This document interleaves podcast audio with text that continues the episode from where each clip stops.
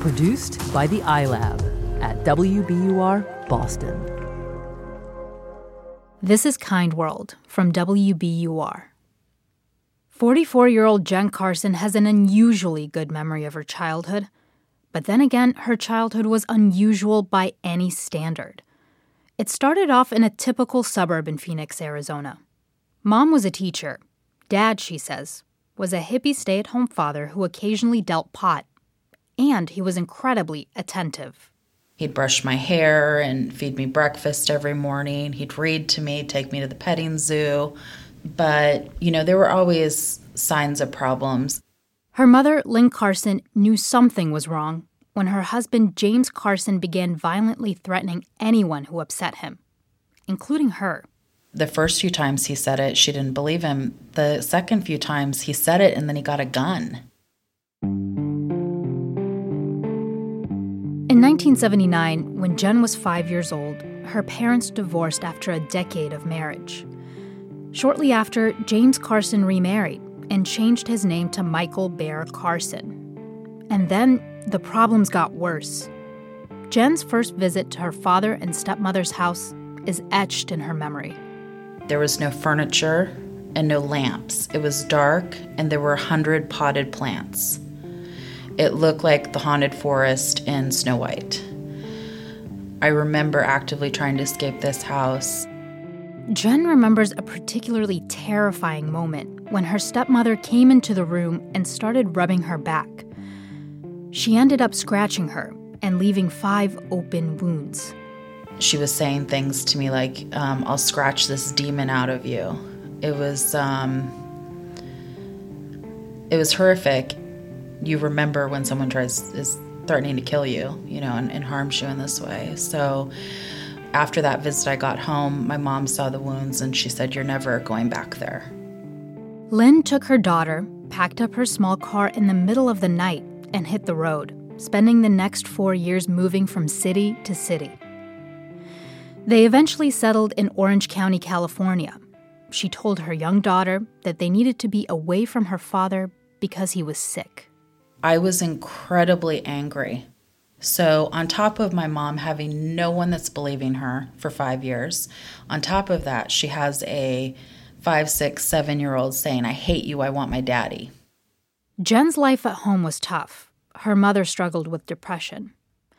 Her life at school wasn't much better. She was behind academically and constantly got in trouble. I didn't only feel like I was a bad student, I felt like I was a bad person, that my very makeup was bad. At eight years old? Yeah. During this period, I had extreme childhood depression. At school, Jen's teacher didn't recognize her depression or cries for help. Instead, she constantly reprimanded her for acting out, once saying Jen was the worst student she'd ever had that was like just throwing a match on my gasoline, you know. So my behavior then got worse throughout the rest of the year. She didn't feel safe anywhere. At home, Jen would often see police officers at her door. They'd ask about her father. She didn't know exactly why, because her mother would always send her to her room. Still, she heard bits and pieces and knew it wasn't good. By third grade, Jen was preparing herself for another difficult year. I went into the class and I remember putting my hair in front of my eyes and putting my head down and, and just not wanting to interact with the new teacher. But then that teacher, Mrs. Sylvia Case, did something Jen didn't expect. I just remember her on day one, day two, day three saying, Jenny, I heard you're such a great reader. Why don't you come help me hold the book? That was the beginning of something new. Jen learned to love books, and over the year, she caught up academically. Mrs. Case once brought her barrettes as a prize for good grades on her spelling test. They also kept the hair out of her eyes. She also helped Jen apply for the Girl Scouts and for reduced lunch when she suspected money was tight at home, which it was. But what Jen remembers most of all were Mrs. Case's sincere and specific compliments a lot of teachers will say, Good job. She would say, Your cursive letter M's look like art. And it's something I've tried to do the rest of my life because I think it is one of the kindest things you can do because you're saying to another human, I see you and I see the goodness in you. Jen really needed to hear that at the time. That year, 1983, her father was arrested for killing at least three people, but police suspect he and his new wife had at least a dozen victims. They included an aspiring actress in her early 20s with whom they shared an apartment. They stabbed her 13 times because they believed she was a witch. Their string of sensational murders earned Jen's father, Michael Bear Carson, and his wife, Suzanne Carson, the nickname the San Francisco Witch Killers. Jen never told Mrs. Case, or any adult for that matter, about any of this. She just remembers going to her class and asking for a hug when I found out that my father was a monster who killed a bunch of people, my brain started saying, You're worthless, you're a bad girl. I kept going back to, No, Mrs. Case said I'm a good girl. And she built a resilience in me that I believe saved my life. A life that included going to college, getting a master's degree in counseling, and now working in suicide prevention. And for a long time, she's tried to contact Mrs. Case to thank her, but she was never successful. When we heard Jen's story, we also wondered what happened to Mrs. Case. With some research and luck, we found her. Turns out the two women only live around 50 miles away from each other, so we arrange for them to meet. The 84 year old great grandmother, Mrs. Case, now goes by Sylvia Peterson because she was twice widowed. So we drive over to the Orange County retirement community where she now lives. We're gonna go see her now. This is cool. How are you feeling? I'm just ecstatic. I I I'm just over the moon. We pull into the driveway, and a minute later, Mrs. Peterson steps out of her house. Jen gets nervous. You okay? I'm okay. I'm okay. I'm not okay. I'm really feeling emotional.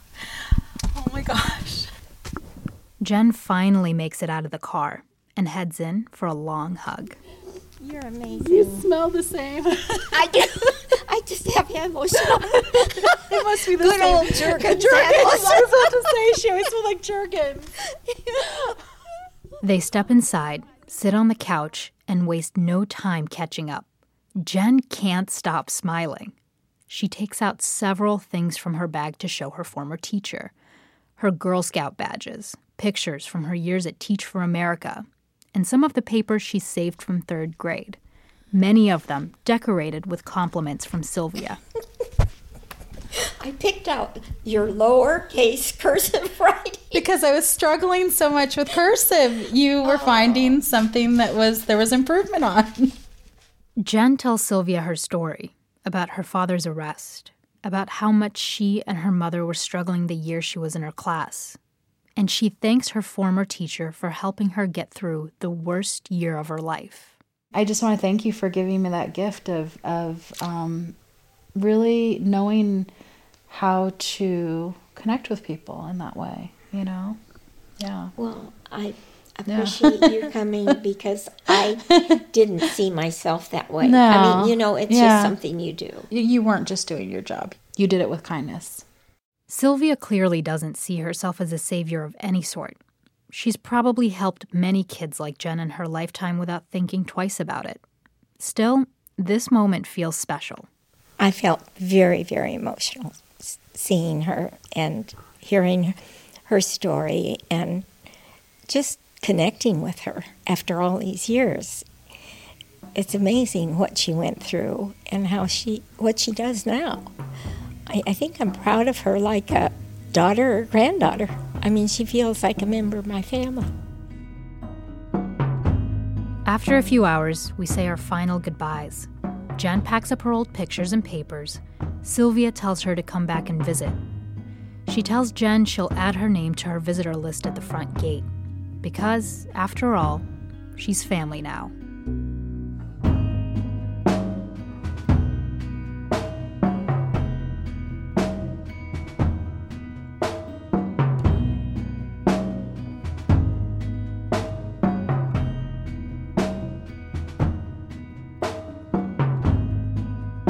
To see pictures of Jen and Sylvia's reunion, go to our website wbur.org/kindworld. You can find more Kind World stories on Apple Podcasts or wherever you get your podcasts. Find us on Facebook and Twitter at WBUR Kind World. And if you have a story of profound kindness, we'd love to hear it.